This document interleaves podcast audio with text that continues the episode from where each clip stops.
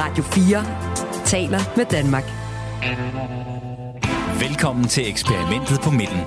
Din vært er Pernille Rudbæk. Der er blevet spekuleret, der er blevet analyseret, og der er blevet positioneret.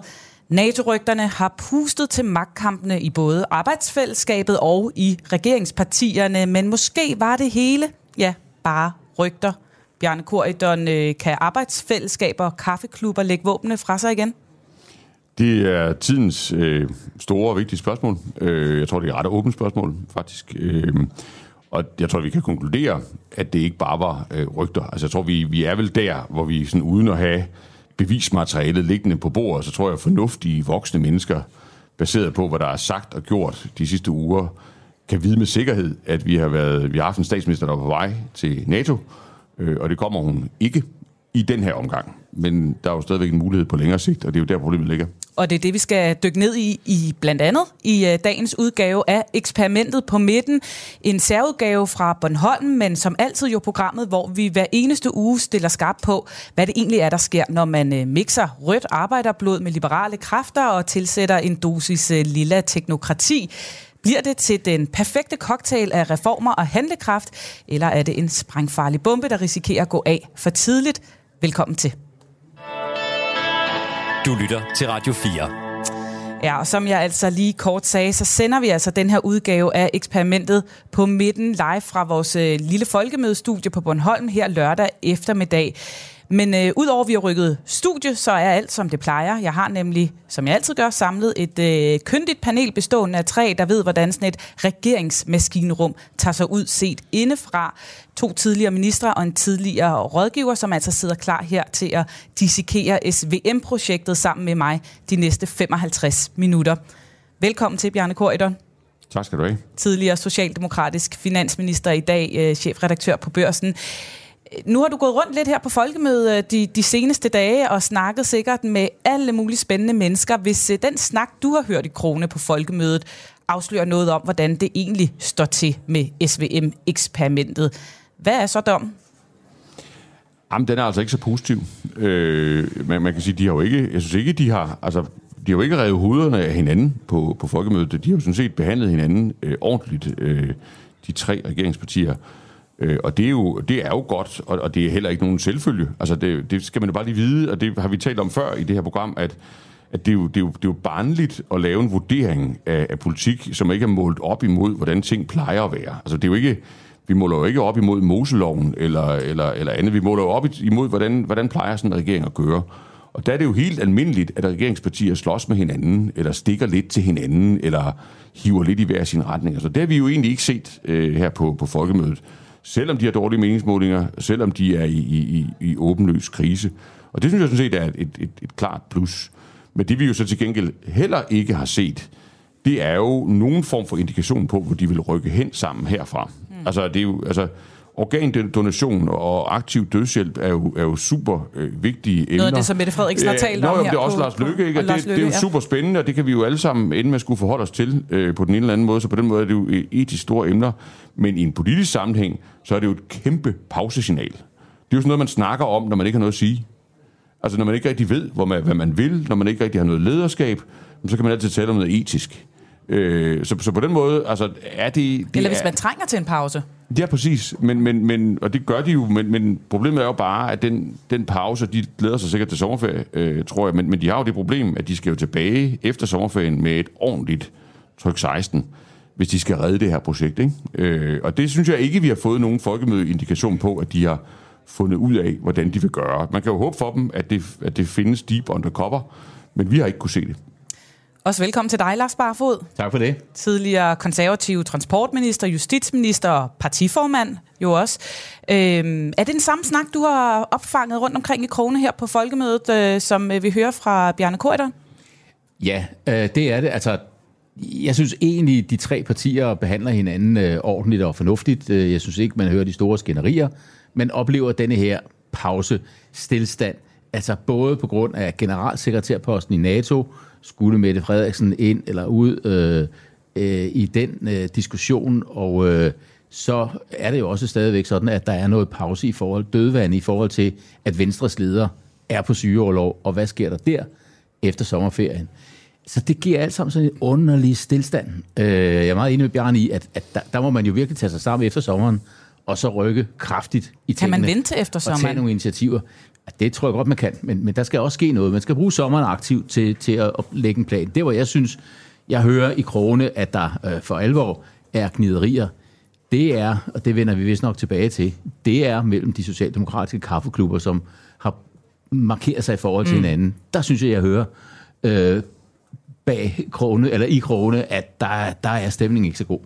Det skal vi have fat i uh, lige om lidt faktisk, men vi skal også lige byde velkommen til den sidste panelist her i dag. Det er nemlig dig, Steffen Hjaltelin. Velkommen i studiet. Mange tak. Tidligere strategisk rådgiver for både Lars Løkke Rasmussen og Anders Fogh Rasmussen. Øh, Det var da du øh, hørte til i Venstre. Øh, hvad øh, er det mest bemærkelsesværdige om regeringen, som du stødte på, når du har været ude og tale med Gud og være mand her øh, på Folkemødet? Jamen, jeg, jeg tror mest, det er det, at, øh, at magien er forsvundet. Øhm, og, og før, før der kom den her midterregering, der var, jeg vil næsten sige, vi flere, som, som tænkte, at øh, måske det kunne blive noget helt særligt. Altså, det, har, det lød jo virkelig, virkelig stærkt og godt, at øh, en forbrødring over midten for at takle de store spørgsmål. Og så sker der bare det, at man bliver, man bliver ramt af virkeligheden, og så ser det hele bare sådan lidt almindeligt ud. Øhm, og, og, og knap sådan nirvana-agtigt ud, og det jeg tror også, det er det vælgerne, de har oplevet. Der var en masse, vi kunne se på undersøgelser lige før, der var mange vælgere, og jeg ved ikke, hvad man har regnet med, fordi hverdagen er jo ganske almindelige politiske forhandlinger og flertalsbeslutninger. Men der sker et eller andet. Vi har set det før med, med nye partier, som har lige pludselig har fået en kæmpe vælgertilslutning, fordi man har tillagt dem alle mulige øh, gode intentioner, som, som passede med ens egne. Og så bagefter så er det blevet øh, kommet ned i en naturlig størrelse. Jeg tror, det der sådan helt generelt er sket, det er, at øh, regeringen er kommet ned i en naturlig størrelse. Jeg vil så bare sige, at forhold til, om de skal reagere før sommerferien, jeg har været med til så utrolig mange gange, at sommerferien har været god og gavnlig, øh, og særligt for de, for de sådan etablerede, fordi folk har været sure og har bestemt i, øh, i, øh, i, øh, i meningsmålingerne, så har de stemt sig væk fra for at fortælle, at man synes, det her det var en, en, en, en træls udvikling. Men så sker der bare det, når der er to måneder, hvor man slet ikke tænker på politik, og der er virkelig mange mennesker, der ikke skænker politik en tanke i de næste to måneder. Klon. Så, så, syver man, ja, så, så driver man stille og roligt tilbage til det, man egentlig stemte sidste gang. Så det kan godt være, at de kommer tilbage, og så ser tallene pænere ud i august, okay. simpelthen fordi de ikke har sagt noget. Så lidt stillstand kan også bruges til noget. Ja, er du tosset, mand? Det kan ja. være godt. Mm. Det er dejligt at have med øh, alle tre, og vi har allerede så småt taget hul på det, men øh, lad os kaste os ud i at, at se nærmere på de her NATO-rygter og kaffeklubberne. Du lytter til eksperimentet på midten på Radio 4.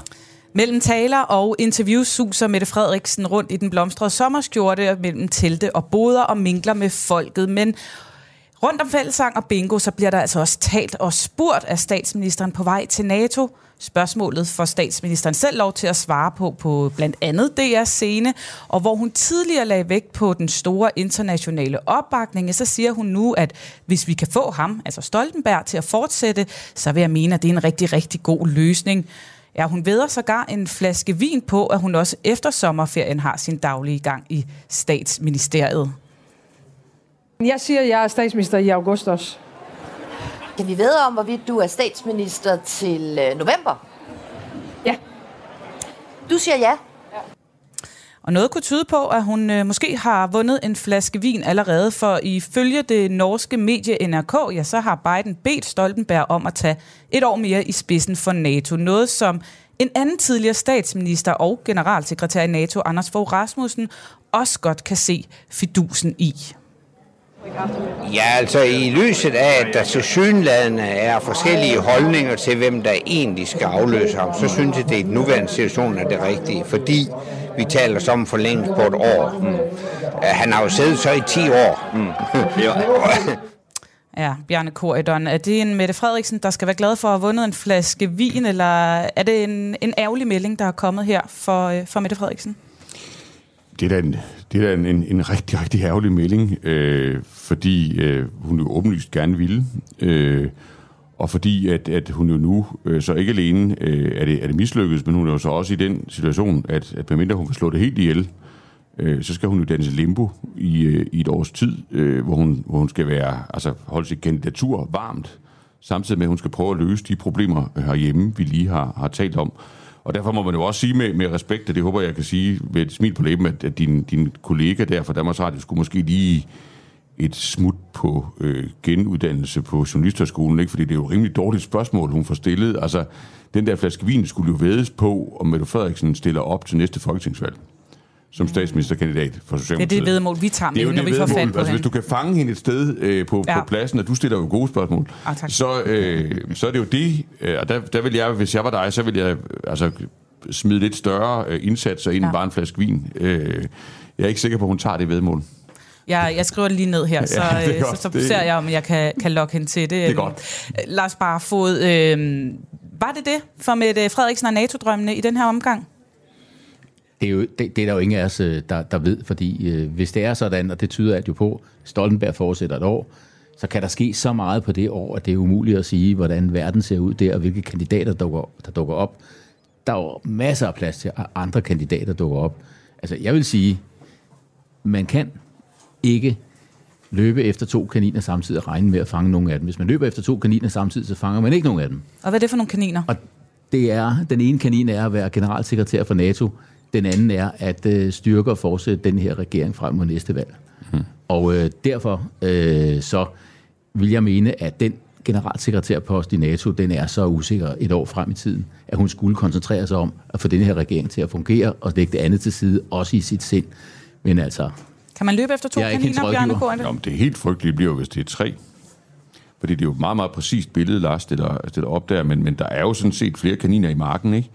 Øh, om et år skal man jo genbesætte øh, alle topposterne i, i EU. Øh, vi skal udpege en, en ny dansk øh, EU-kommissær. Hvis ikke vi genudpeger Margrethe Vestager, er det selvfølgelig også en, en, en mulighed. Så, så det er jo, der, der åbner sig jo, altså det er jo, det er jo virkelig et komplekst spil, der i givet fald øh, åbner sig der, ikke? Og hvis man vil være en aktør i, i det, øh, og det er jo helt legitimt, øh, hvis, hvis Mette Frederiksen vil det, der er jo ikke noget amoralsk i, i det overhovedet, så må man bare sige, at den analytiske kon- konstatering er, så løber hun rundt på en mark og jagter ikke bare to, men måske tre eller fire kaniner. Ja. Og så ser det svært ud øh, at, at lede en, en midterregering stramt. Hvilken kanin skal hun løbe efter? Steffen Hjaltelin? Ja, men det er, det, er, det er lige før, at løbet er, er lidt kørt i hvert fald. Fordi hvis hun har- kaninerne løber med hende, eller hvad? Hvis hun har tænkt sig, hvis hun, hun kan ikke få det ned i, hun kan ikke få det ned i, jeg kan ikke holde styr på vores, øh, vores billedsprog her. Hvis hun kan, Det er også tid, det er tid til at stoppe. Ja, det kan. Hun kan ikke få kaninen tilbage i hullet igen, tror jeg, det må være, hvis, det, hvis, vi taler om, hvis vi taler om NATO, fordi at nu ved hendes kolleger, at hun er kandidat. Mm. Det er jo helt tydeligt. Og, øh, og, og muligheden opstår om et år. Så hvis hun har været så langt, så tæt på nu, så vil hun selvfølgelig også gå efter den om et år. Og det kan være, det kan være regne ud, og der kommer andre muligheder til. Og det betyder bare, at den øh, magtkamp, som følger efter det, den kan hun bare ikke, øh, den kan hun ikke øh, fjerne. Det kan, det kan ikke lade sig gøre. Så, øh, så hun vil få et rigtigt trælsår. Jeg husker tilbage, jeg sad med, med, med Anders Fogh og, og Lars Lykke dengang, og Anders Fogh, han var i spil i, i noget, der lignede den her periode, mm. og det var enormt svært for Venstre, selvom der ikke engang var nogen magtkamp nede under, det skulle være Lars. Men Venstre var nede under 20 procent, som var uhørt dengang, fordi vælgerne synes det var træls, at ikke kunne tage stilling Det var til, en anden tid. eller. Ja, og, og, og det vil bare, altså det her, det er et år på den her måde, øh, det er på, vil på alle måder være frygteligt. Bliver hun øh, nødt til at, øh, at vælge at løbe efter øh, regerings... Øh, altså at, at være statsminister for Danmark det næste år, Bjarne Corydon, og, og glemme de internationale topposter, hvis SVM-projektet skal blive øh, overleve? Ja, i hvert fald hvis, hvis det skal lykkes, tror jeg mere, jeg har lyst til at sige. Jeg tror ikke, det dør. Altså, jeg tror sagtens, man kan forestille sig, at hun, hun løber rundt på den der mark et år, øh, og vi stadigvæk har en SVM-regering om et år. Det tror jeg sagtens, man kan forestille sig. Men jeg tror, den vil se noget, øh, noget nusset ud. Øhm, og, det, og det er jo derfor, altså, altså der, er- det bliver jo ofte nævnt, at, at der er ikke, altså, der er ikke nogen mulighed for at stoppe det her. Altså, øh, altså ånden, ånden er ude af flasken øh, og sådan noget. Det mener jeg ikke er rigtigt. Altså, jeg mener, der er, der er registre i det danske sprog, som kunne lægge det her ned, hvis man ville. Hvad, hvad kunne det være for et Jamen, register? jeg, man ville, man ville kunne holde øh, stor tale, lave en stor markering af, at, at øh, jo, nu har, vi, nu har vi været i den fase, men, men det er slut, det stopper, jeg skal ingen steder, det er en garanti, jeg er ikke til rådighed for noget, stol på mig, øh, jeg sværger på mine øh, børns osv. Det, det, man kan sige ting på en måde i politik, hvor man gør det ufatteligt dyrt for sig selv at gøre noget andet. Og, og, det, og det er jo et Men valg. hvis hun gerne vil noget andet? Jamen, det er jo det, der er problemet. Ja. ja. men, men det er jo også derfor, og og det er jo helt fair, jeg kritiserer hende ikke for gerne at ville noget andet. Jeg siger bare, det, det er ikke analytisk rigtigt, at hun ikke har den mulighed at stemple helt ind i dansk politik igen. Enig. Det vil hun kunne. Det har bare den pris, at, at så binder hun sig også til masten øh, og, og afskriver det andet på en måde, der vil gøre det umådeligt dyrt for hende, så faktisk at spille dobbeltspil. Men en pris, hun ifølge dig bliver nødt til at betale, så hvis hun vil have SVM-projektet til at an- blomstre? Ja, ja, hvis hun vil have det til at blomstre, ja. Men, men, men det, altså, der er jo også mange politik er ofte øh, er sjældent i blomstersæson. Altså, der er, der, der er lange, lange stræk Tørkeperioder, i Danmarks historien, hvor det ser sådan lidt gråt ud, ikke? Ja. Lars Barfod. Jo, altså nu vil jeg lige så bare et øjeblik dvæle ved det der sprog med kaninerne, fordi jeg vil sige, det er ikke bare et spørgsmål om to eller tre kaniner. Der er jo en joker til. Det er jo ikke en ukendt spekulation, at vores udenrigsminister også kunne være interesseret i at fange en af de der kaniner. Så er der også flere jæger. Øh, Der løber flere rundt på og den det kan jo mark. også Altså, komplicere. Lars, det, er det kan jo også... øh, det, øh, det, du, har virkelig, du, du har sådan en poetisk over, jeg ikke, ikke havde set, øh, dengang ja, vi men, arbejdede øh, sammen. Øh, ja. Men øh, altså, nej, jeg, jeg mener, det kan også komplicere situationen i regeringen, hvis vi skal se frem til en situation i foråret og sommeren, hvor der er flere internationale topposter mm. i spil, og der måske også er to ledere i regeringen, som gerne vil have sådan en toppost. Men det tror jeg, undskyld, der, der tror jeg, øh, det tror jeg faktisk, jeg tror, at Lars må have haft, have haft tankerne tidligere, men jeg tror det ikke længere. Altså, fordi det, er- det er gået så godt med Moderaterne, at han, øh, og han ved, hvordan hvad konsekvenserne vil være, hvis han, hvis han tager det. Så det vil jeg faktisk godt, hvis vi skulle tage det, de der flaske vedmål, mm. så, vil, så, så vil jeg have ændret position der, mm. i forhold til, hvis vi ser bare tilbage fra halvandet år siden, da Moderaterne lå på 1,9, og det er ikke så særlig interessant ud, ikke? Men, men, men nu er det stort og stærkt, og han trives som, som sjældent set i, øh, i regeringen. Øh, og han ved, at det parti, det er slut, hvis han smutter inden for det næste år. Er du enig, Bjarne Kortland? Jeg vil bare lige lægge en, øh, et lag til. Der er, jo så, der er jo så en, som ser ud til slet ikke at fange nogen kaniner, det er Jacob Ellemann Jensen. Ikke? Mm. Altså, øh, det, det, er jo, det er jo så den sidste komplicerende mm. faktor, at det i virkeligheden er hele regeringens topledelse, som der stilles de her spørgsmålstegn ved. Mm. Så kan vi jo diskutere, øh, er det rigtigt eller forkert, er det sandsynligt eller usandsynligt. Men, men ledelsesmæssigt må man bare konstatere, at det er hele direktionsgangen, Som vi ikke ved, hvor som, vi har. som er paralyseret, ikke? Mm. Øh, i, et eller andet, øh, i et eller andet omfang. Øh, og det er, altså, det er altså et problem. Det er et problem, mener, mener I. Øh, Anders Fogh Rasmussen, han mener også, det har været lidt problematisk øh, med, med det, den her debat, der har foregået de seneste stykke tid. Han havde i hvert fald også en, en lille opsang med til os alle sammen om at begynde at opføre os lidt mere voksent. Jamen altså, det jeg har set, det er, hvordan Christiansborg nærmest er gået i selvsving. Vi har socialdemokratiske kaffeklubber i aktion og alt muligt andet. Altså efter min mening, så er det ikke voksent øh, af et lille land at opføre sig på den måde. Fordi hvis man gør det, så risikerer vi, at ingen kvalificerede øh, danskere tør melde sig til internationale poster, hvis man så undergraver sin egen autoritet derhjemme. Det er derfor, jeg har den appel til ikke bare Christiansborg, men hele den danske befolkning, at nu må vi altså give Mette Frederiksen en chance for ligesom at fortsætte sit arbejde med autoritet, selvom hun har været nævnt rygtevis til en international post.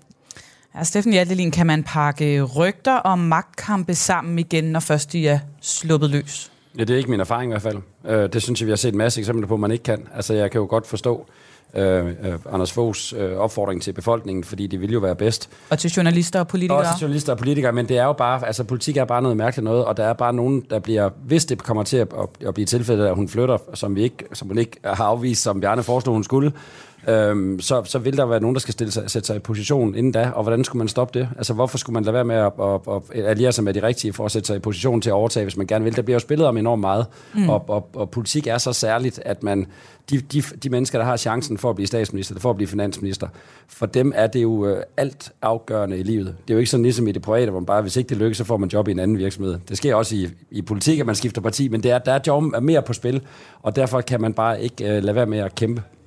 Bjarne Kornland? Ja, altså, jeg har ellers meget respekt for mange af de ting, Anders Fogh Rasmussen siger om politik. Det, det synes jeg er latterligt. Hvorfor? Ja, fordi jeg synes, altså, hvad, hvad, er, det for en, en, hvad er det for en position, han, han taler fra? Altså, skulle vi have et demokrati, hvor vi er velvidende, at det lige om lidt med høj sandsynlighed skal afgøres, hvem der er landets statsminister, hvem der er landets finansminister, hvem der øvrigt sidder i regeringen, hvilken politik der skal føres, reformer eller ej, så skulle vi sådan som demokrati og som offentlighed og som medier, skulle vi ligesom pænt sidde og vente på det, sådan, vi kunne tale med, om vores, med vores kone om det og sådan noget, men ikke med hinanden. Det er jo noget pjat. Og derfor må man sige, hvis, hvis, hvis, hvis det skal, han kan jo have fuldstændig ret i, at vi som et lille land har en, en, en, en god interesse i, at også vores stærkeste politikere kan gå efter internationale topposter. Men det er jo deres ansvar at sørge for, at det foregår under ordnede omstændigheder. Og det vil sige, hvis ikke man vil have ballade og rod og magtkamp, så må man jo som leder selv sørge for, at det her det er forberedt, og der er en afklaring af affølgen.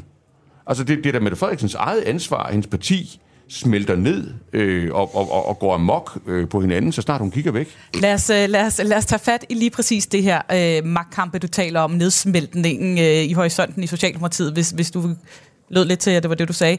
Kaffeklubberne, der har været gang i dem, har man kunne øh, læse i afskillige danske medier den seneste tid, fordi lige præcis spørgsmålet om, hvem der skulle køres i stilling som aftager på potentielt statsministerposten, skulle det være Vammen eller Hummelgaard, har fyldt en hel del.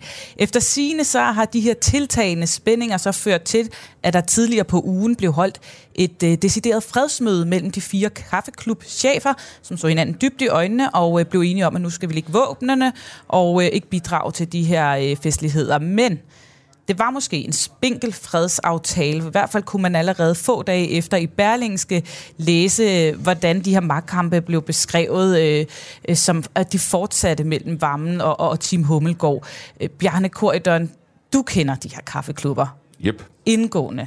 Yep. Tag os lige med ind i kaffeklubberne og forklar os, hvad det er, der foregår i de her kaffeklubber. Hvad er, øh, hvordan er det, det fungerer på? Jo, det skifter jo over tid. Øh, nogle, nogle gange er der meget gang i dem, øh, andre gange er der, er der øh, faktisk ikke særlig meget øh, gang i dem. Øh, og så handler det jo øh, både om politisk indhold, øh, altså om, om forskellige holdninger, altså øh, også sådan højre- og venstreorientering. Øh, men, men så i meget høj grad handler det jo om øh, magt, positioner, øh, ministerposter, ordførerposter. Er de vigtige, når man er en del af Socialdemokratiet, at man er i den rigtige kaffeklub? De er vigtige, hvis partiet har det skidt. Det har de er, været vigtige for dig? Øh, jeg prøver at holde mig ude af dem så længe som, øh, som muligt, og jeg, jeg synes generelt, at jeg synes, det er et kæmpe svaghedstegn, at der bliver snakket så meget om dem øh, lige i øjeblikket. Øh, altså, jeg, altså det, de spillede jo en kæmpe rolle. Jeg havde jo masser af bøvl øh, og ballade med, med dem, så det er bestemt ikke for at tale Men du stod udenfor, skal man, øh, det kan man godt? Indtil i meget lang tid. Jeg tror, jeg var med det sidste halve år. Hvor blev du så opslugt? Hvilken jeg, kaffeklub? Jeg, jeg satte mig ved siden af Henrik Sass Larsen, der sidder man som regel godt. Og hvad er det, den hedder? Øh, den, den hedder Morgenmadsgruppen. Øh, ja, okay. Men, men, men øh, jeg synes, jeg, jeg er jo båret af, at det der med overhovedet at tale om, at man var med i sådan en, en, en klub... Øh, synes jeg var et kæmpe svaghedstegn. Så øh, jeg, jeg prøvede, og som regel, jeg stillede ikke op til snak om det der øh, på, på nogen måder. Den måde, det kører på nu, der, altså, vi kan jo lave i aviserne en fuldstændig fortegnelse over alle gruppemedlemmer i Socialdemokratiet, hvor de, det er ligesom om, der er fire partier inde i et parti. Det og det der med, morgenmadsklub, frokostklub, ja, ja. netværk og Og det der med, at de kaffeklub. mødes, og, og, altså, det er jo ligesom en scene for Godfather. Det er jo ligesom The Gangs of New York, øh, der, der mødes og, og, og taler om, hvordan de skal dele øh, prostitution og narkohandel imellem sig i, i forskellige dele af byen. Det, det, er jo, det er jo taberagtigt i en grad, man næsten ikke kan rumme. Og det er, jo, og, og, og det er så statsministerpartiet. Og det, det synes jeg simpelthen, at det, de er simpelthen nødt til at få ryddet op i. Det, det er helt galt. Hvordan gør man det? Jamen, det gør man jo ved, at man bliver jo nødt til at få fundet ud af, hvem er det, der bestemmer her, og på hvilke betingelser. Man kan jo ikke have sådan et mini-parlament øh, inde, i, inde i et parti, der leder landet, hvor man først skal forhandle med hinanden, og så bagefter med, med regeringen, og så til sidst med, med, med Folketinget. Sådan kan man jo ikke lede Men landet. er det med, at Frederiksen skal komme og sige, nu, øh, nu er der ikke flere kaffeklubber, nu dropper vi det? Nej, de vil jo være der hele tiden, men hun bliver da nødt til at lede butikken. Øh, og hun bliver da også nødt til at få sat nogle rammer for, mm. hvordan butikken skal ledes, når hun ikke er der mere. Altså, Lars Barfod, I kender jo også til, at der kan være hårde interne magtkampe i et parti. Det har der også været i konservative. Ja. I har ikke haft de her gangs, som vi hører øh, øh, Corridon beskrive de her kaffeklubber som. Men altså, øh, hvad er det for nogle kræfter, man slipper løs, når det først går i gang, de her interne magtkampe og positioner i et parti? Jamen, altså, det er jo ledelsesmæssigt sådan helt banalt, ikke bare i politik, men i alle organisationer, virksomheder osv., at hvis der er tvivl om, hvem der er lederen, hvis man tænker, at lederen er på vej væk, eller måske er på vej væk, så opstår det spil det jo. Hvem skal så overtage? Og øh, indtil det er endeligt fastlagt, hvem der er lederen, og lederen sætter tingene på plads, så kører det spil. Og i den her situation, hvor alt tyder på, Mette Frederiksen fortsætter som statsminister i Danmark, så er det jo, som Bjarne siger, så er det jo hende, som må sætte tingene på plads. Sige, jeg er her, jeg bliver her, og pff, sådan er det. Og så luk diskussionen, så det er klart. Og, og der mener jeg også, øh, Bjarne er klogere på Socialdemokratiet, end jeg er, men, men jeg, jeg ser det sådan, at hun er stadigvæk den stærke leder, hvis hun øh, vil, og hun kan sagtens komme tilbage med den styrke, hun havde før. Hun er jo en stærk statsminister, hun er en stærk leder, og derfor så kan hun også øh, sætte sig i respekt igen.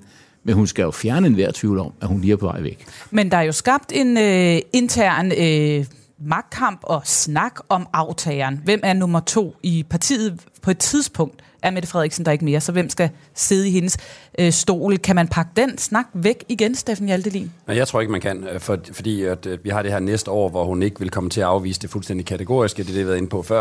Og jeg synes, det der er, er den særlige øh, situation i Socialdemokratiet lige nu, det er, og det er måske også det, der har været tidligere i kaffeklubben, men, men det er, at der, det er jo ikke kun to forskellige personer, det tyder også på at være to forskellige retninger.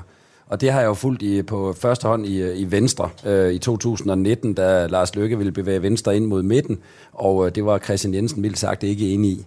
Øhm, og the rest is history. Altså nu er der ikke øh, et øh, Venstre, der er splittet op i tre partier. Og øh, det var jo, som jeg siger, det kunne aldrig ske for Socialdemokratiet, en, en, en splittelse i tre partier, men det var det ved Gud heller ikke nogen, der troede for, for, for fem år siden kunne ske for Venstre.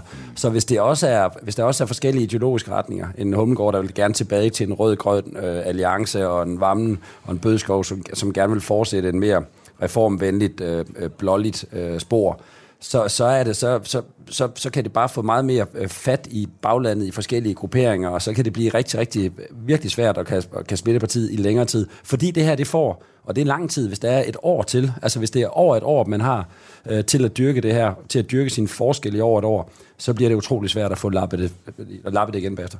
Kan det splitte Socialdemokratiet, den her debat om aftageren? Hvis, hvis du med splitte mener, om, om partiet går i stykker, så nej.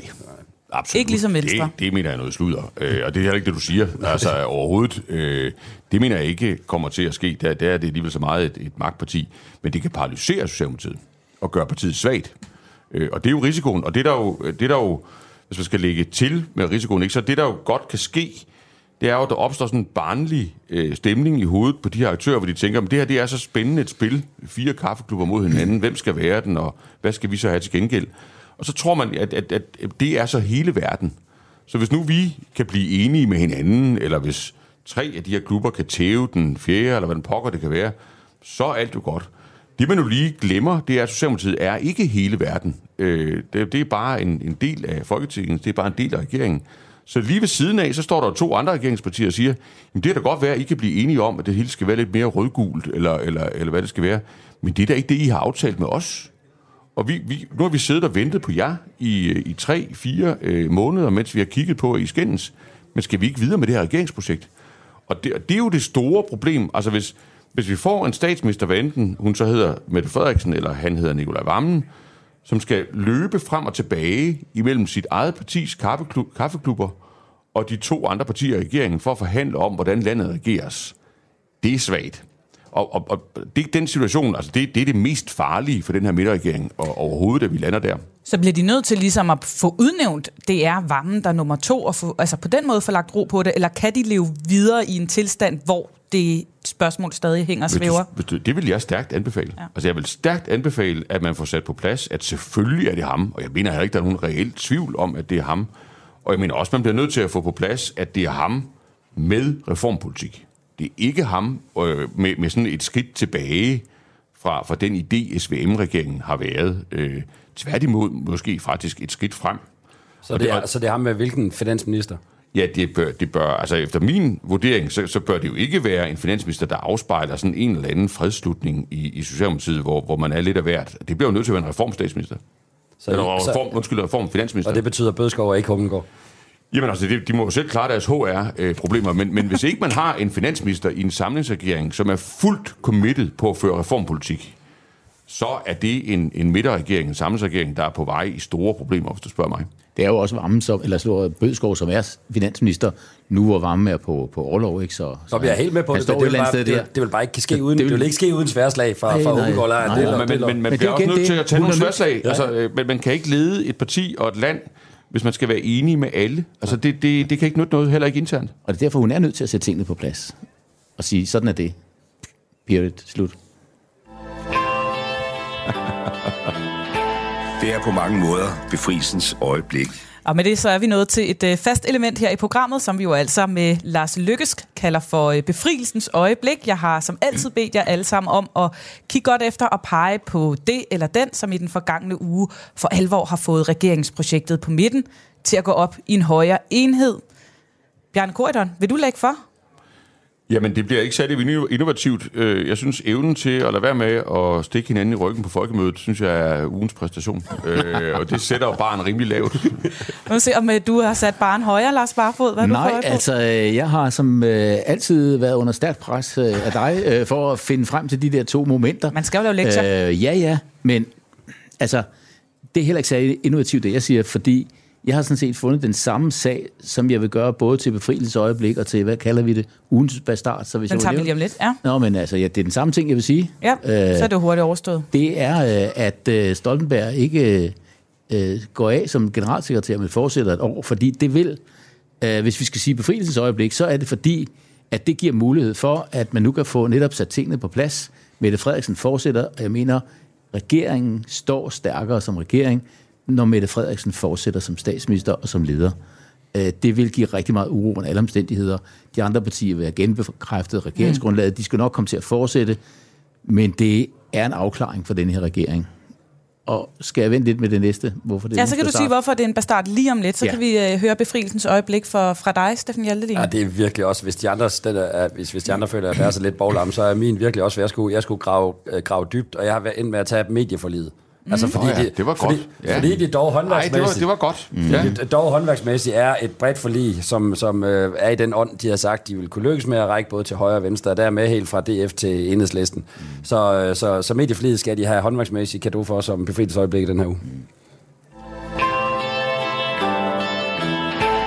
er jo en bastardregering. Og så kaster vi os bare ud i det, fordi du har allerede øh, taget hul på det, Lars Barfod. Ja. Det hele kan jo ikke være befrielsens øjeblik. Det tror jeg også står rimelig klart efter vores indledende snak.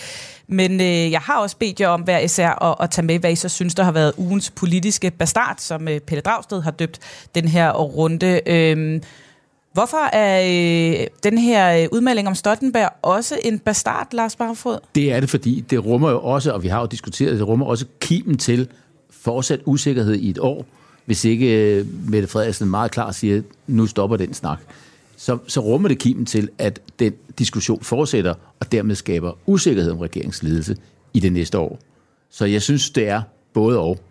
Det er både en befrielsens øjeblik og både en bastard. Korydon, hvad har du øh, fået øje på?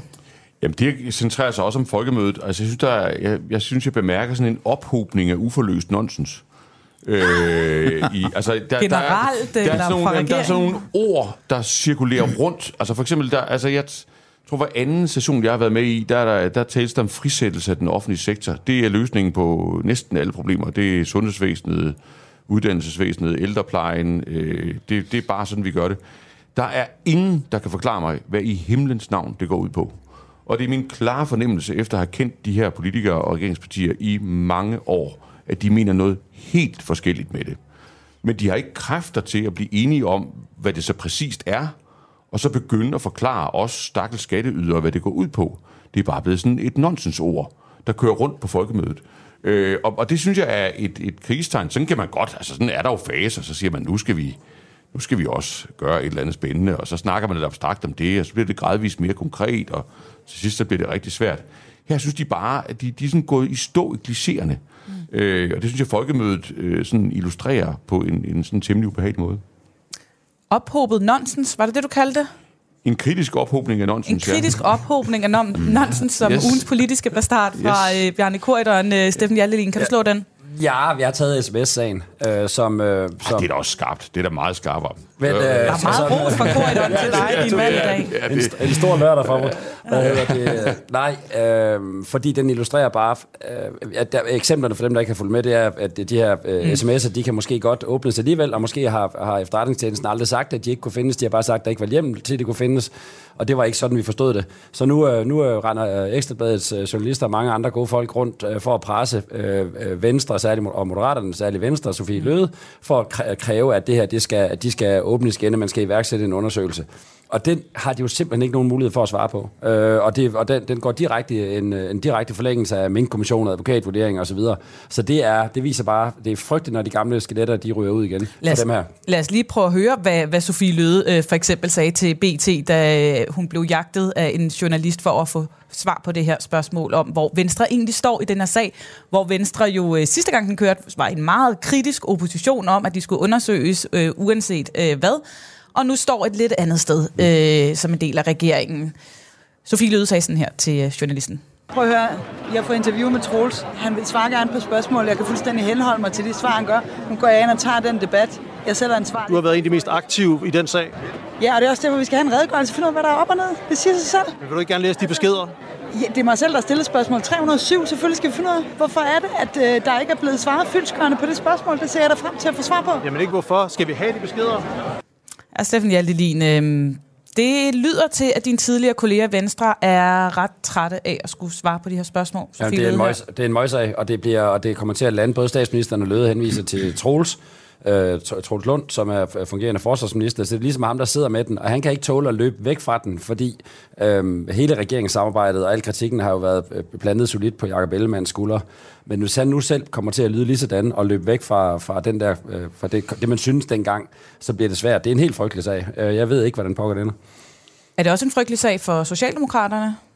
Ja, altså Shakespeare, Shakespeare kunne jo ikke have skrevet det, det bedre, vel? Altså tænk sig, at Truls Lund, han er trukket i samråd i Folketinget for at forklare, hvorfor, hvorfor man ikke kan, bare lige kan lave lovhjemmel til, at man faktisk kunne se de der sms'er, efter at have brugt et år af sit liv på at kræve dem udleveret. Ja. Det er da skæbens vilde ironi. Og jeg, jeg, nu skal jeg ikke overtage interviewerrollen her, men jeg kunne godt tænke mig at, at spørge en, en tidligere Justitsminister. øh, justitsminister, ja. og så en tidligere borgerlig øh, partileder og en tidligere øh, borgerlig chefrådgiver. Altså, er vi ved sådan et knækpunkt for Venstre her, hvor man kan sige, ja, jo, vi har aftalt, at der ikke skal øh, ned, øh, laves nogen advokatundersøgelse. Jo, vi har aftalt, at, at den sag er afsluttet, at vi kan sidde i regeringen sammen. Men nej, vi, vi kan ikke have din ryg i forhold til, at sandheden kommer frem. Øh, og hvis alle andre partier i Folketinget er med på at skaffe lovhjemmel til, at det, der teknisk kan lade sig gøre, det gør vi, og så må vi jo se, hvad der står. Altså kan Venstre, altså Venstre kan ikke smide 5% point af stemmerne på og have din ryg på det der. Det duer ikke. Det, ja. det, det er dig, der har rodet dig ud i, i den her situation. Det, altså, det er ikke os, der hiver dig op igen. Hvad, altså, hvad, hvad tænker I om det? Jamen, jeg tænker nok til det. Det vil, det vil, det vil, der, der tror jeg også, Så grænsen hvad betyder det, hvis det er knækpunktet? Jamen, så, så vil det, den her bliver de nødt til, at, at hvis, hvis, der, hvis der med venstre stemmer kan være et flertal for at få det undersøgt, så kan man ikke løbe væk fra den her. Altså man kan jo ikke, man, så, så er det jo totalt utroværdigt, hvad man har sagt i så lang tid. Øhm, og, og det, altså det, jeg, tror, jeg, tror, jeg tror, det er fuldstændig rigtigt. Jeg tror, der er ikke, ikke der er andet at gøre. Og så må, så må hun stå med de problemer, det kommer til at give. For ellers så skal de løbe væk fra journalister, i, øh, og, og vælgerne kommer i, i månedsvis, og, og vælgerne bliver jo altså endnu mere tosset, de der er tilbage. Jamen, altså, Der der er jeg mener heller ikke, der kan være tvivl om, at de er nødt til at uh, skabe den transparens, gennemsigtighed, uh, som det er muligt at gøre. Det ved vi jo så ikke helt, hvor meget der Nej, nej. kan skabes, hvor meget der ikke kan skabes. Men i det omfang, man kan få de sms'er frem, så må man gøre det, og så må man tage skraldet, uh, og så må man se, hvad der står i dem, som I siger.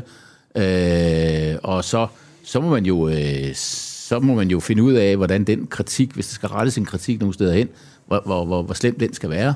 Og, og der har de jo så flertallet, og der vil de måske så nedtone kritikken et eller andet sted, kunne jeg forestille mig rent politisk. Men tingene må frem i lyset. Man kan ikke tåle ikke at få tingene frem i lyset, hvis det er muligt at gøre det. Mm. Så jeres bedste bud er, at regeringen kommer ikke til at bruge sit flertal til at sørge for, at det her ikke kommer til at ske. I tror rent faktisk, at Venstre kommer til at presse Socialdemokraterne nok til, at, øh, at de kommer til at skulle blive Nej, undersøgt? jeg tror- jeg tror bare, vi sagde- jeg, jeg tror bare, de sagde er, var det klogeste. er nødt... Undskyld, jeg kom bare. Nej, undskyld, vi sagde bare, at det var det klogeste, øh, men Ja. ja. om de kommer til at gøre det klogeste, er jo ikke til at sige. Ej, og, så, og så sagde det med at bruge flertallet, der vil de måske bruge flertallet efterfølgende til, at de politiske konsekvenser bliver neddæmpet. Ja, enig. altså. Jeg, jeg tror ikke, det er jeg ikke klog nok på Venstre til, og det, det, der lytter jeg villigt til, hvad, mm. hvad resten af partiet siger. Jeg tror bare, jeg får til, at skulle Venstre vælge at have, øh, og, øh, altså fuldstændig at skærme Mette Frederiksen af her, så kommer de til at betale endnu en øh, pris for det, øh, og så er det pil nedad. Øh, på Men- meningsmålinger og på mediestemning, og det er det jo så sammenfaldende med, at Jacob Ellemann kommer tilbage. Men Bjarne Kurt, jeg kunne godt bare lige, inden du smutter, for jeg ved, du skal, du skal videre og moderere en debat lige om lidt.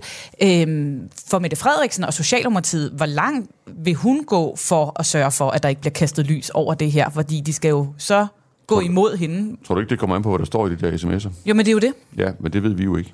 Så du tror også, at hun kunne gå med til, at de skulle undersøges? Jamen, jeg ved jo ikke, hvad der står i dem.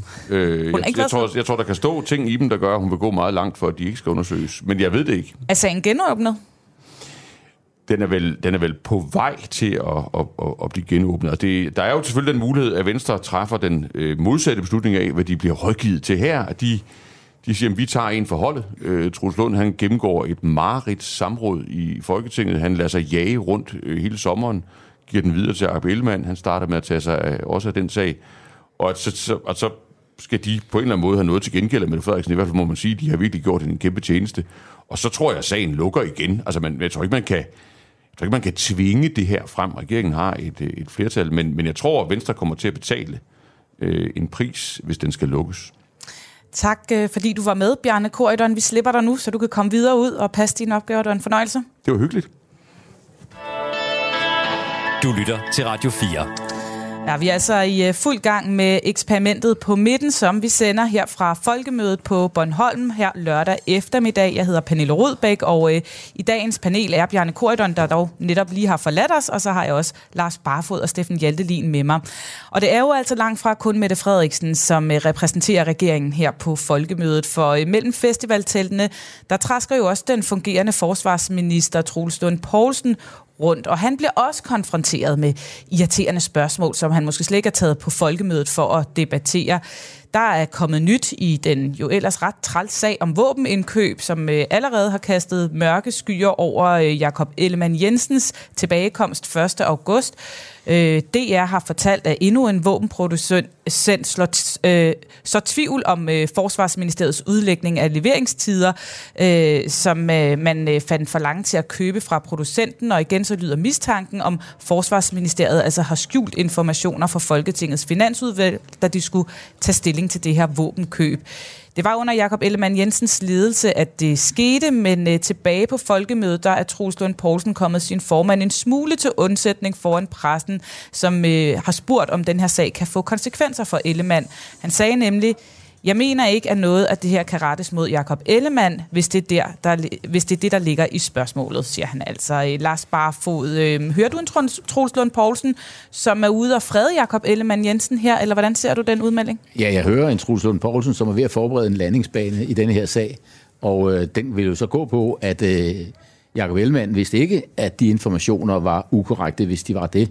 Øh, han er simpelthen blevet forholdt oplysninger ved en fejl, eller hvad ved jeg, han har ikke vidst andet, end at det, han sagde, var rigtigt. Det er den landingsbane, man forbereder. Så kan der blive rettet en kritik indad til i ministeriet, men, men, men det er så det. Så men vi har jo hørt Troels Poulsen tidligere sige, jeg er ikke Jakob Ellemann, ja. og, og, og, og, og lave en, en distance øh, mellem de to. Hvorfor bygger han nu landingsbaner? Ja, det gør han jo, fordi det er hans partiformand, som øh, kommer tilbage, og øh, det falder jo også tilbage på Venstre i øvrigt, hvis det er sådan, at øh, der er givet forkerte oplysninger. Øh, og så er det måske også fordi, at han øh, nu har fået sat sig ind i sagen, hvad han måske ikke helt havde på det tidspunkt. Så nu ser han, at øh, det ikke øh, nødvendigvis er noget, som øh, Jacob Ellemann har vidst noget om. Altså, at der var forkerte informationer givet til Folketinget. Steffen Hjaltelin, bygger ja, så, han landingsbaner? Ja, helt sikkert. Og også fordi, at hans, øh, et af de tidligere interviews, hvor han kommer til at sige det her med, at jeg er ikke Jacob Ellemann, som måske i, set i hele interviewet ikke var tænkt så dramatisk, mm. som det kommer til at lyde, det, det, som det blev taget ud som en soundbite der kom det jo til at virke som om, at han, øh, han virkelig øh, gjorde sig fri af, af Ellemann og øh, overdrog al skyld til ham. Øh, og det renoncerer han øh, noget på nu, øh, og sikkert også fordi han er blevet klogere på sagen. Men, øh, men der er ingen tvivl om, det er landingsbanen til, at de skal, de skal arbejde sammen lige om lidt. Mm. Men den her sag, er den fortsat øh, lige så alvorlig for Jakob Ellemann i forhold til at komme tilbage som forsvarsminister, som vi tidligere her i programmet jo har talt om? Altså, den er måske aftaget lidt. Altså, ja, men det er den, øh, fordi de kan jo bare selv sørge for, at der ikke bliver nogen sag. De, kan jo, de har flertal, at de kan, de, kan, øh, de, kan, de kan stemme om det, øh, så, så de kan sørge for, at der ikke bliver nogen stor sag. Jeg synes, når jeg siger, den er aftaget lidt, så er det fordi, jeg formoder, at uh, grunden til, at, at Troels han nedspiller den nu, det er, at han har fået sat sig mere ind i sagen, uh, og at der, at der ligger noget i det, fordi der han har i hvert fald fået, fået tre ugers mere viden. Uh, der ligger noget mere i det, at, at det måske i mindre grad er Ellemann, der kan klandres for det, og i højere grad nogle embedsmænd, der har gjort et eller andet, eller givet ham nogle papirer med for kort tid, eller, eller andre årsager til det. Ellers så kan jeg ikke se, hvorfor han skulle trække den hen i den retning nu. Så, så det kan være, at den er lidt mindre dramatisk, end den ser ud til at være, fordi på de, altså bare på de første oplysninger, vi fik, så er det jo ganske dramatisk. Altså, så, det, så det kan være, at fejlen den ligger ved en anden en element siden uh, Troels tør udtage sig sådan her. Og hvis den er lidt mindre dramatisk, mm. er vejen så banet for, at han rent faktisk godt kan komme tilbage og sætte sig i både formandstol og forsvarsministerstol og så videre? Altså ja, det er den jo. Altså det, hvis, hvis vejen er banet, og hvis det er således, at han egentlig ikke har vidst, at det var forkerte informationer i det omfang, det var det, så, øh, så er der jo ikke øh, nogen grund til, at han ikke skulle kunne vende tilbage, andet end hvis hans øh, sygdom forhindrer ham i det. Det kan vi jo ikke vide noget om. Og lad os lige tage fat i øh, den bekymring, fordi øh, den er der øh, flere, der øh, deler. Øh, man kunne forleden i øh, politikken læse en... Øh, en, en artikel, hvor flere anonyme kilder øh, sagde, at de var lidt bekymrede for, om øh, Ellemann må kunne klare at vende tilbage 1. august, om det kunne ende med endnu en sygemelding. Steffen Hjaltelin, hvorfor går anonyme kilder ud i, i pressen og siger, at de er bekymrede for deres formand på den måde? Ja, det er nok, øh, fordi de holder med en af, af de alternativer, de kunne blive i stedet for, øh, snarere end det er... Hvad ønsker man at opnå med det? Jamen, så ønsker man, hvis man øh, holder med en uh, Stephanie Lose, eller en Troels Lund, eller en Søren Gade, så ønsker man, at der, at det bliver sat, der kommer en bevægelse i gang, som ender med det. Hvad tænker man som formand, når man kan mærke, at der er et bagland derude, og anonymt udtalelser, og øh, udøve en eller anden form for magtspil i, øh, i kulisserne, Lars Barfod? Ja, altså man øh, vil jo i hvert fald begynde at afsøge, øh, hvor dybt øh, det ligger, øh, den kritik, der er, og den uro, der er. Øh, det må man jo bruge sådan sin, ja, jeg sagt, sine venner til at prøve at finde ud af, altså, hvor dybt stikker det her, og så fornemme sin, øh, sin position og vurdere, hvordan man skal slå ned på det i det omfang, der er en eller anden form for oprør på, øh, på vej.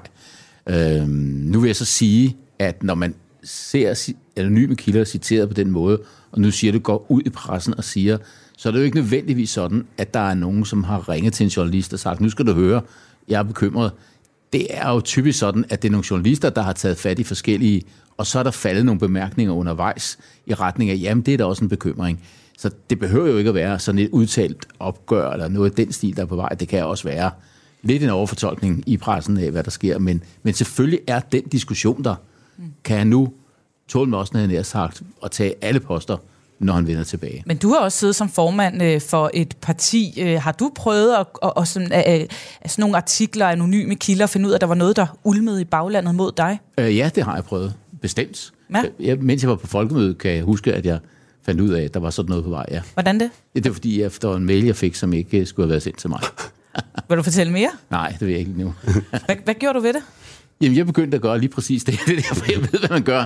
Man begynder at undersøge, øh, hvad er det her for noget. Ja. Øh, og heldigvis var der en del på folkemødet, som ligesom var med i den mailkorrespondence, så jeg kunne tage fat i nogle af dem og gå en tur med dem og tage en walk and talk en, en rigtig hyggelig folkemøde walk and talk, yeah. hvor der blev øh, udvekslet nogle alvorsord. Forestiller jeg mig, fik du yeah. lagt ro på igen? Øh, nej, det gjorde jeg ikke. Nå, og det er og resten af historien, eller hvad? Ja, det er det sådan set.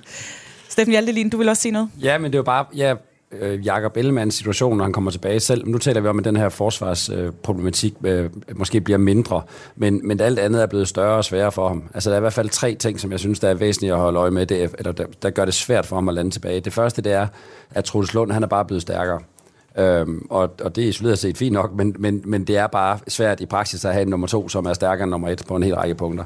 Hvordan, hvordan er han blevet stærkere end ham? Jamen han, er bare, han, er, han, han indgår jo, der bliver ikke taget en beslutning i uh, hele Venstre, uden, uh, uden det var Troels, og før så var det rigtig meget Troels og noget Jakob, og nu der har det bare været helt uh, Troels. Så sådan magten i partiet, ja. der er han blevet stærkere, ja? Ja, og så er der jo kommet uh, et nyt, en ny spiller, uh, Stephanie Lose, som har fået sin helt egen fanskare, Øh, og Jakob Ellemann, han har jo øh, haft en stor fordel, at, øh, at man har tænkt, jamen, hvem pokker skulle det ellers være? Mm. Øh, men nu er der kommet en, øh, man tænker, det ellers kunne være, øh, og som måske vil have en evne til at tage nogle vælgere tilbage fra en støjbær eller noget i de jyske.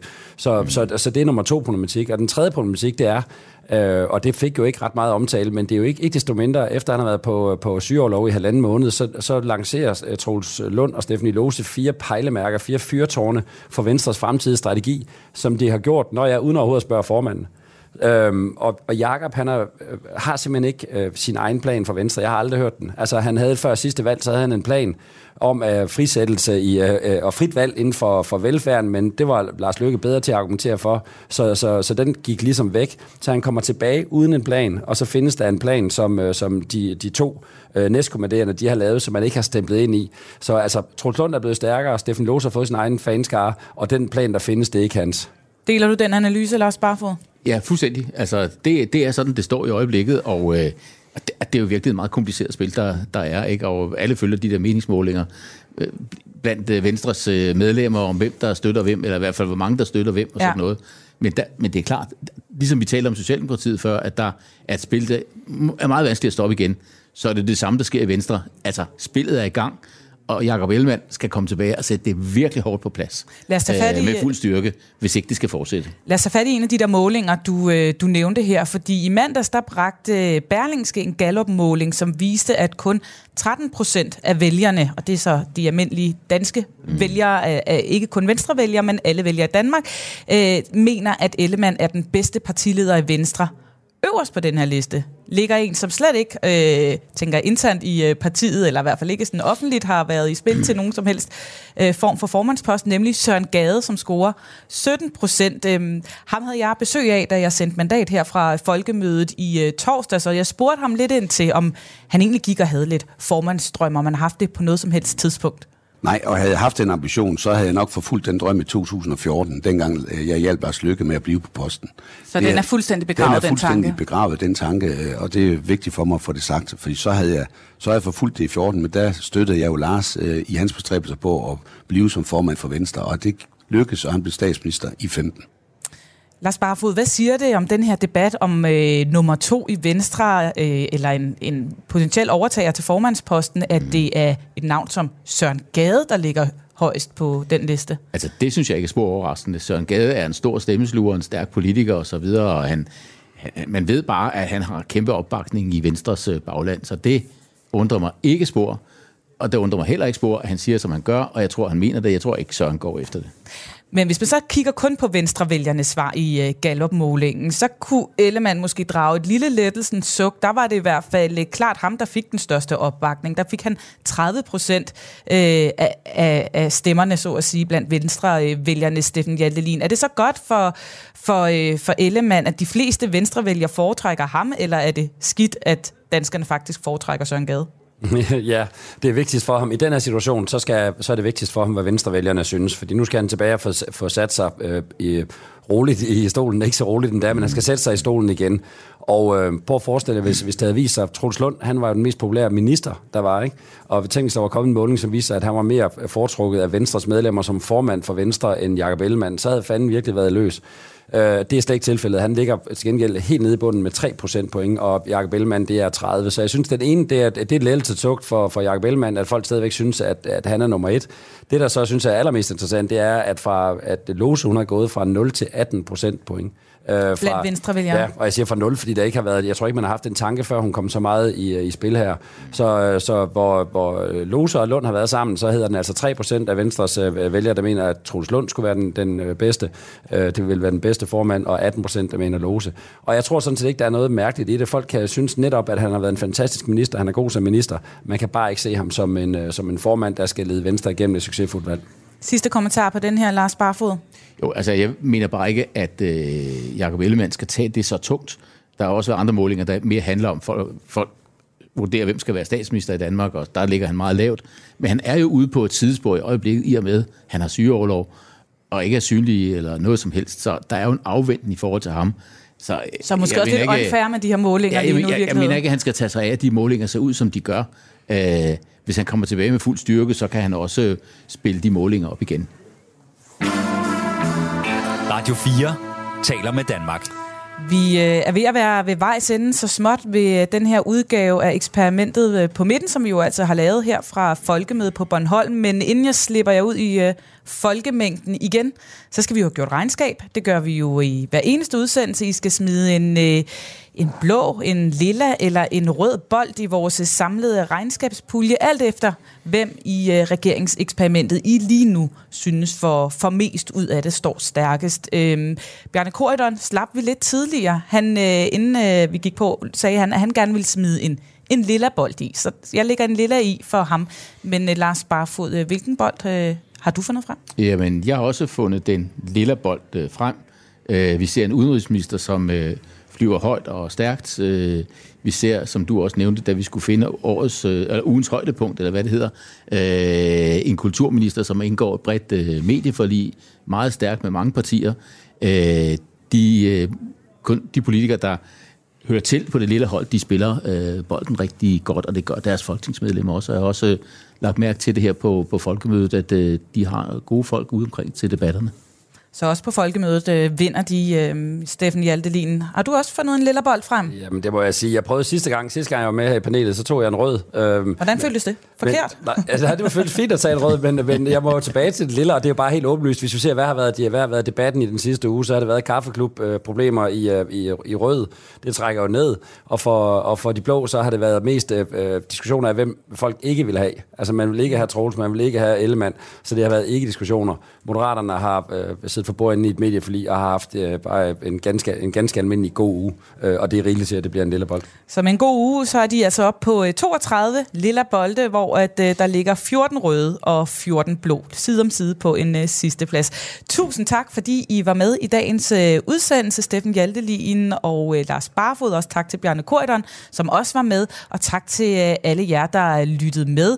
Der er meget mere politik her på øh, kanalen hver eneste dag mellem 11 og 12, ligesom du selvfølgelig også bare kan gå ind og finde det hele som podcast i Radio 4's app. Tak for i dag. Vi lyttes ved. Du har lyttet til en podcast fra Radio 4. Find flere episoder i vores app, eller der, hvor du lytter til podcast. Radio 4 taler med Danmark.